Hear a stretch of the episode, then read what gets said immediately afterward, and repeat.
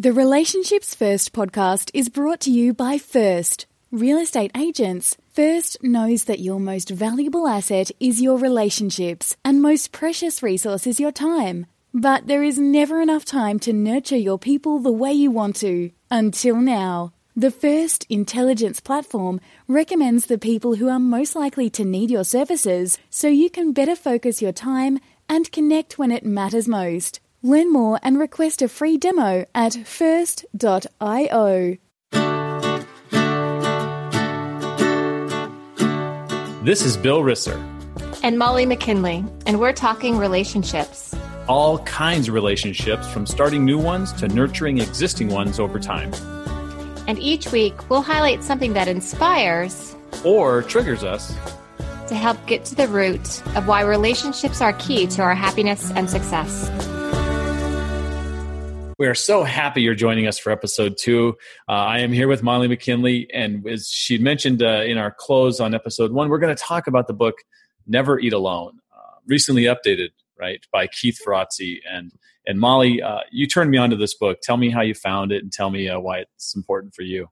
Yeah, actually, it's a funny story. I just recently discovered this book. I was in the cab coming home from in- Inman Connect, and uh, Tracy Friedman was like, hey, Yeah, that's just like from the book Never Eat Alone. And I'm like, I haven't read it. She's like, Oh my gosh, you have to read it. And so that was, uh, I, I, purchased it from Amazon before I even got to the airport, and it was on my doorstep uh, the next day. So nice. Yeah. So tell me, let's let's I'll let you start off on this. Tell me, um, you know, we're you and I are both working our way through the book together. It's yeah. kind of like our own little book club. And uh, tell me, uh, tell me what's reached out and touched you. Yeah, I think the best place to start, and I think we're going to have to have multiple conversations about it because it's a book about relationships, right? So this is a very, uh, it's apropos, let's say. The most important truth that we need to underline here is this idea of reciprocity as it relates to relationships. And if there's nothing else that anyone ever does, it's a mindset shift of thinking about the benefit and value that you're bringing to someone else and not what's in it for you.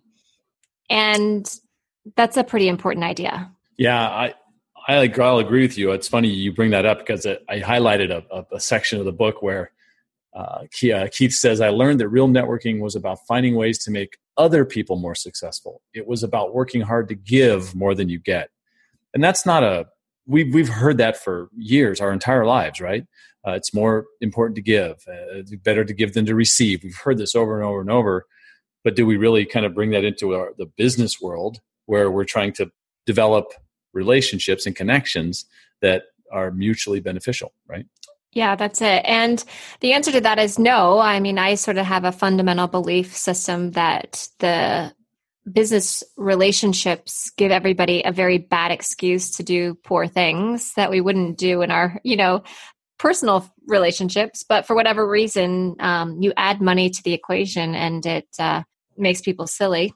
But with that idea, I mean, so one of my core belief systems is to give, give, give before I ever ask. And I always want the skills to be weighted so that if I do need something that people are offering and I don't actually have to ask for it, they'll know. Or or I'll say, hey, I'm struggling with this and and they're they're more than willing to help because I've helped them already and i don't know if that's just because how i'm wired and you know i am overly sensitive to that but it has really worked for me now i come from a company where where sales are a critical component to what we do i've i've worked with some sales managers and and sales executives that would would say well that doesn't work molly you have to be asking for the business you have to be constantly uh, trying to to get the next deal and so if I if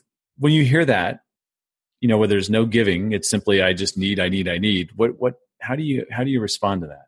Well, I mean, imagine being in a personal relationship with that person. It wouldn't last long, right? Right. And yeah. so the the underlying truth for me is the fact that we're all human.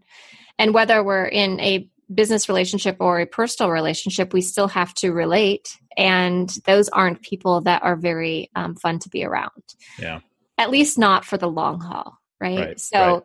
there's there's just that and so my first counter argument would be well you know are you having long-term relationships? Because i can't really imagine without a lot of shared or mutual benefit that uh, you know that that's a very rewarding uh, position to be on the receiving end of that. Yeah. Good point. True. Right? Yeah. No look i uh, i'm i'm a big fan of what keith says uh, but there's just that that old guard that old sales guard still floats around out there that um, would look at these kinds of the, these these messages that we're reading or these conversations we're having today and say look relationships are overrated you don't have to worry about that so much you've got to you know you've got to you've got to be in there grinding away and hustling and asking for the deal um, which is weird to say that because that's exactly the opposite of what that Gary Vee would say. he said you'd he say you'd be in there hustling, trying to build that relationship. Um, yeah. But but so how do we how do we you know I guess as a guy who's you know I'm like I'm in my 50s and I, I keep thinking back to the way um, things were done when I was in my 20s. It's the shift has been dramatic, or were we always doing it this way? Well, I think the best of the best were always relationship masters. Yeah. So I think that's the universal like thread. So, and when you think about somebody who's really an amazing salesperson, they're very naturally driving to look for shared value. Now we just have we just have names for it. And we you know this idea of you know mutual benefit and you know and and i i used to be an art dealer right? So i have sold many things in my life. And there is a disconnect i think for a lot of people when they as soon as they start to feel salesy.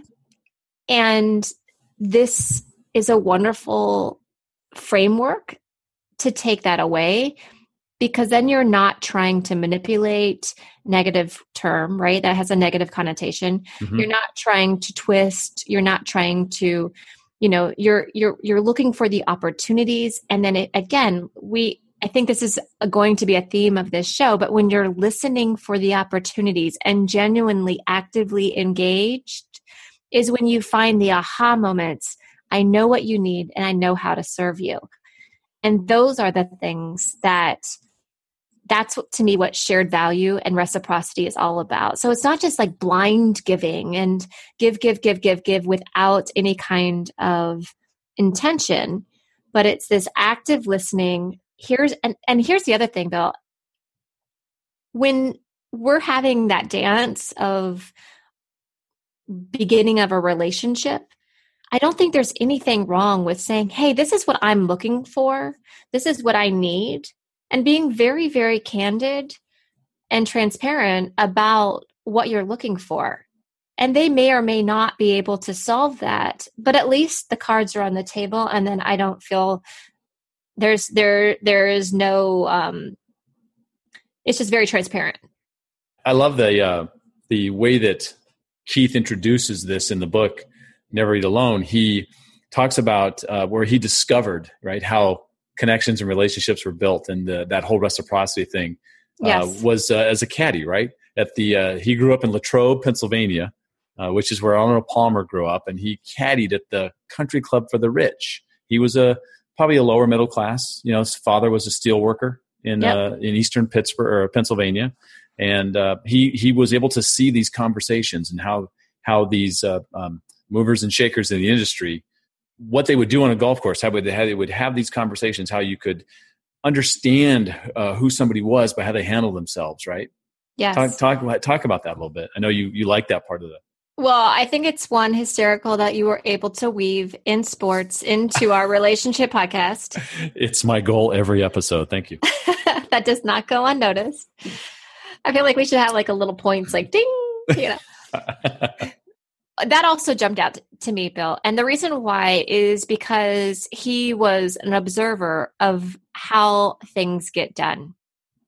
And what that whole section of the book about watching like the jobs happen and the internships open and the opportunities to each other's children of you know the relationships people who who golf together the teams uh, do they call them teams or like what is Uh, in golf, yeah, they're they're foursomes, and and okay. it's okay. Go ahead. I could I could have said something dirty, but I won't. but um, but but the uh, observing of how people take care of each other when they are committed to the person is, is the right takeaway from that whole idea. Yeah, he talked about really even specific conversations because as a caddy, he's right there listening to the entire thing. And if somebody had a need, um, they had no problem talking to a, their playing partner and saying, "Hey, you know, so and so is trying to get his kid here. Didn't you know somebody there?" And it he knew because he'd already been a giver that it was going to be not even an issue to have these conversations back and forth. They just routinely gave. And I think the key phrase that comes out, that leapt out of the book of me there is nobody kept score. You don't keep yes. track of how many times I've done something for somebody, anticipating that thing to return. It's just, exactly. it's just the way it worked in that world. And this is the world of successful people. Yes. And Bill, like that to me is the heart of authenticity. Mm-hmm. When people talk about authenticity and it's this really weird buzzword that doesn't really like what exactly does it mean to be authentic, the people who keep score, that is not authentic because you are doing things for something um, instead of just, again, that's where like the giving freely. It's not that it, those two ideas, it's not, you can give freely, but also know that you are intentionally investing in people. And that's the big idea. It's not you're investing in to to get something, but you're investing in the people. You're investing in the relationships. And then you just know it will bear fruit at some point, whether it's just a very meaningful connection to another person or in ways that we have no idea.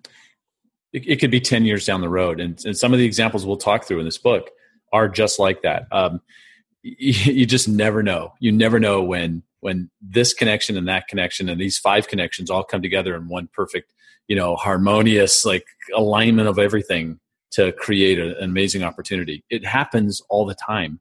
So we need to be purposeful and intentional and try to do that same sort of thing right i think that's the takeaway for this episode is look for those opportunities to to be of assistance to help to serve uh, and understand that the more of that you can do, um, the better off you are. You're building up this this network of people that are going to be able to someday, right, help you as well.